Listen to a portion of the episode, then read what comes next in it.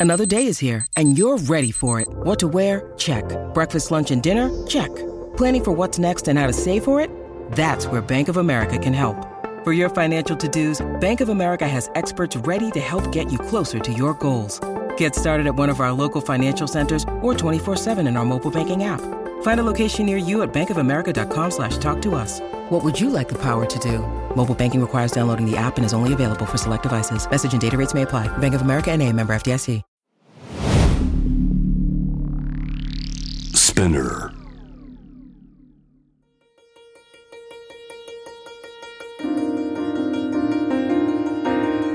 Welcome to Notebook, your guide to art, culture, and tourism here in Tokyo and throughout Japan. I'm Stuart Monroe, and around this time each Monday, Wednesday, and Friday, I'll bring a selection of local news and views. On today's episode, a round of exhibitions this coming month, but first, balloons in space.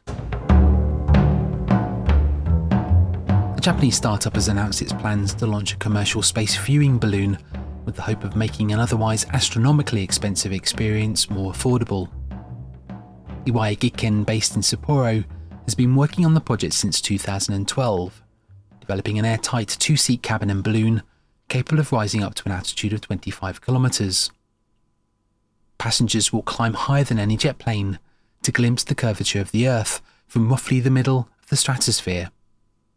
The company is also teaming up with major Japanese travel agency JTB and initial flights would cost roughly 24 million yen, or 180,000 US dollars, but there are hopes that cost would fall to a fraction of that in a not too distant future.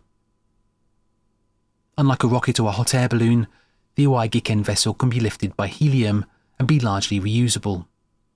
Flights will stay above Japanese territorial airspace, with the first flight planned for later this year and scheduled thereafter to take off roughly once a week, depending on the weather. The National Breakdance Championships took place last Sunday at Yoyogi National Gymnasium in Tokyo. Shigeyuki Nakarai and Ayumi Fukushima secured men's and women's titles respectively in the dance sport of breaking, a new Olympic sport that debuts at the Paris Olympics in 2024. The 20 year old Nakarai, who goes by the name Shigekix, won the men's title for the third year in a row. Ayumi, meanwhile, claimed the women's title, which she won in 2021 but lost last year. Now a year on, and she's bounced back, reclaiming the championship. And at 39 years of age, she also becomes the oldest athlete competing.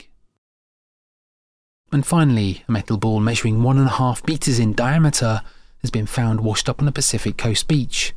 Yet no one can agree on what it is, with the bulk of the object buried beneath sand. Local residents contacted police early Tuesday morning reporting they'd found a large round object washed ashore in the coastal city Hamamatsu. Some dubbed it Godzilla's egg, or simply described it as coming from outer space. Others believed it to be a mooring buoy that had found its way back to dry land. Either way, police initially stopped anyone from approaching the object. It was later x rayed and found to be hollow and unsuspicious.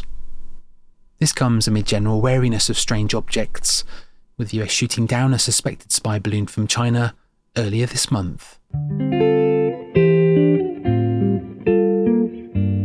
With all this flotsam and jetsam in mind, here's a roundup of some art events in Tokyo, exhibitions that are either coming to an end or getting underway. Ebb and Flow at RootK Contemporary is a solo exhibition by the painter Hamada Kiyoshi. Works are drawn from his 60 year career, where painting and sculpture firmly nod towards the Japanese avant garde and monoha post monoha movements. Ebb and Flow opens today in Kagurazaka and ends March 25th. In Shimotakaido, 10 minutes on the Keio line from Shinjuku, track Dash Stroke at Goya Curtain opens this weekend too, drawing from all manner of connections, both obvious and indirect. It'll feature works by Andre Piguet, Magnus Frederik Clausen, Yusuke Muroi, and Yu Nishimura in an event organised and strung together by Christopher Hill and the mighty Joel Kirkman. At Fig in Nishiotsuka, on the floor above Misako and Rosen Gallery, an exhibition by Umiko Niwa entitled My Life Inside a Shoe The Phantom Cricket exhibits some impromptu and carefully combined sculpture for just one more week, before ending on March the 5th. There's also one more week left for Yohei Watanabe's show entitled Spoon, a photography, painting, sculpture, and sometimes performance, taking place at Hagiwara Projects in Kotoku, which also ends March 4th. And on the same day, Kohei Saito's solo show, entitled Big History in Days, comes to Talion Gallery near Megro from March 4th until April 2nd. And while looping back towards Kagurazaka with a complete change of pace, Mizuma Art Gallery hosts the Chinese artist Du Kun. Their solo exhibition The Seven Po features traditional Chinese painting as well as a soundtrack of music composed by the artist, and all will be on display from March 8th for an entire month. That's it for this episode of Notebook. Be sure to check in next week. And if you enjoyed this or any of the episodes so far this year and throughout 2022, you can rate us on Apple Podcasts or spread the word online.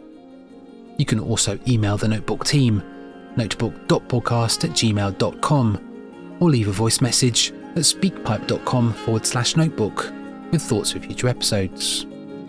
Until next time, though, thanks for listening. This has been Notebook.